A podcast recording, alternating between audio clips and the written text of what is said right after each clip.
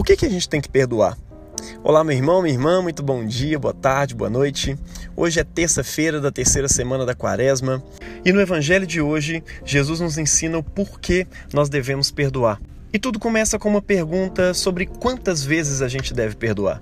Pedro se aproxima de Jesus e diz: Jesus, se algum irmão pecar contra mim, até quantas vezes eu devo perdoá-lo? Até sete vezes? Talvez Pedro achasse que estava sendo até generoso. Afinal de contas, um ser humano comum vai pela regra de três, né?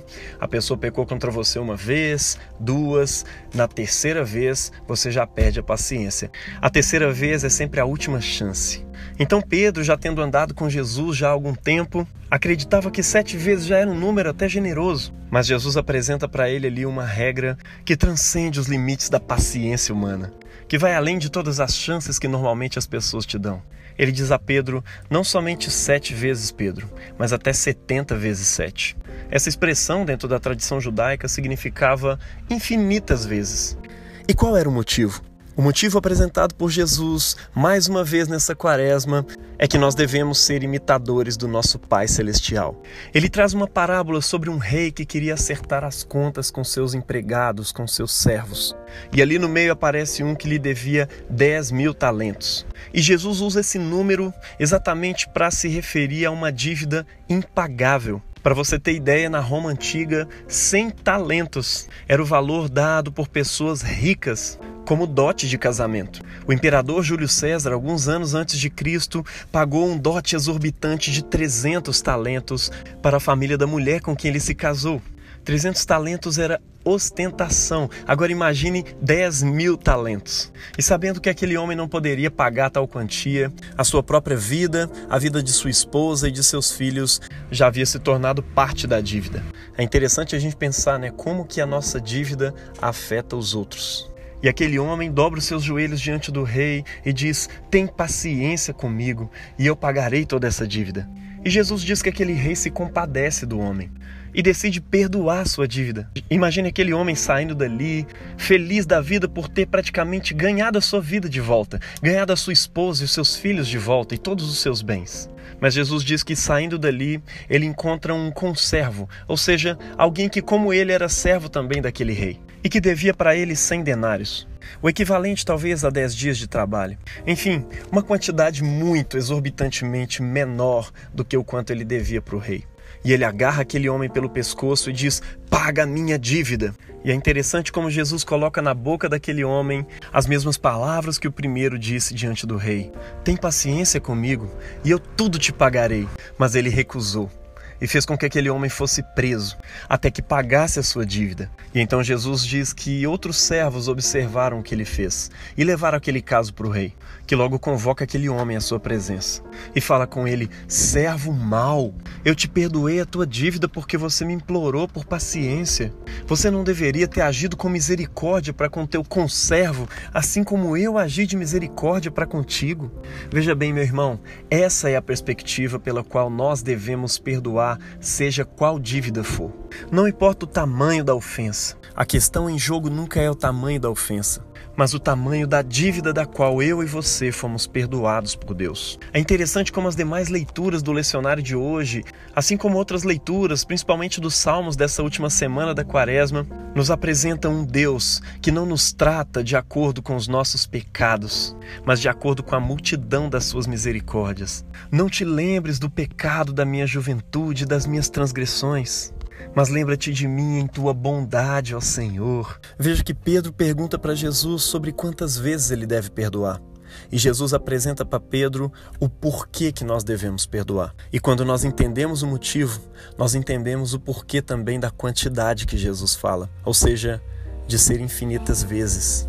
Deus lida com você e comigo pela ótica da graça. Veja nas palavras do rei, aquele homem, quando ele volta novamente à sua presença, ele diz: Eu te perdoei porque você me pediu.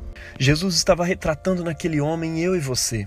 Pessoas que foram perdoadas por Deus, sem explicações, sem justificativas, sem motivos que poderiam ser apresentados em nossa defesa. Ele simplesmente nos perdoou. O nome disso é graça. O nome disso é misericórdia. É o que você concede a alguém que não tem mais qualquer tipo de explicações para oferecer. Até porque quando você tem explicações para oferecer, significa que não há necessidade de perdão. Afinal de contas, existem motivos pelos quais você fez aquilo que é errado. O perdão, a única condição para que ele exista é quando há erro, é quando há ofensa, seja a Deus, seja ao seu próximo. A misericórdia é aquilo que você oferece quando o outro não tem mais com o que pagar a dívida que tem contra você. Você já parou para reparar ou para pensar no tamanho da dívida que as pessoas têm com você? O que Jesus está nos dizendo nessa parábola é que elas nem se comparam com o tamanho da dívida que nós temos com Deus. E o que Deus fez com essas dívidas? Nos perdoou. Então não existe ofensa para você grande o suficiente que não possa ser perdoada. A fonte do nosso perdão e o motivo do nosso perdão, meu irmão, ele não se encontra no pagamento da dívida pelo outro. Ele não se encontra no tamanho da dívida do outro, mas no tamanho da misericórdia de Deus. No tamanho da misericórdia que nos foi dada. E como imitadores desse Deus que nos perdoou, que nos amou, nós também precisamos perdoar e amar ao próximo e agir com misericórdia. Quando? Em que situação? Sempre. Não há exceções para esse perdão. E de acordo com essa parábola de Jesus, ou você vive pela lógica da justiça, da equidade, da reparação de danos, o olho por olho, dente por dente, ou você vive pela graça. Aquele homem que foi perdoado de uma dívida impagável não exerceu para com seu conservo a ética da graça e por isso ele volta para a presença do rei e o rei lida com ele a partir da ética da equidade. É assim que você quer lidar com seus irmãos? Então eu vou ter que lidar assim com você. Com a medida com que você mediu seu irmão, você vai ser medido também por Deus. A partir de que ética você quer viver, meu irmão? De uma coisa eu tenho certeza: a partir da ética da mera justiça e da equidade, você não dá conta de viver. Quanta dívida não temos para com Deus, para com o nosso próximo? Quantas vezes a gente não precisa nos ajoelhar diante de Deus e pedir: Deus, tem misericórdia de mim? E se ele tiver que lidar com você pela ética da equidade pura, a verdade é que você não tem como pagar a sua dívida. A única possibilidade de você estar quite com Deus realmente nesse mundo é recebendo o dom da graça do perdão que ele oferece a todo aquele que tem um coração contrito e quebrantado na sua presença, e que humildemente recebe o sacrifício que foi suficiente para saldar todas as nossas dívidas diante de Deus. Creia nesse perdão e saia por aí distribuindo perdão. O perdão é a força mais potente deste mundo. E como é que eu posso acessá-lo? Simples. Perdoe. Não importa quem seja, não importa o que seja, experimente esse poder. Ele te é dado pelo Espírito Santo. Essa força já está aí dentro do seu coração. Que Deus te abençoe na prática dessa palavra. Em nome do Pai, e do Filho e do Espírito Santo. Imitemos a Deus como filhos amados.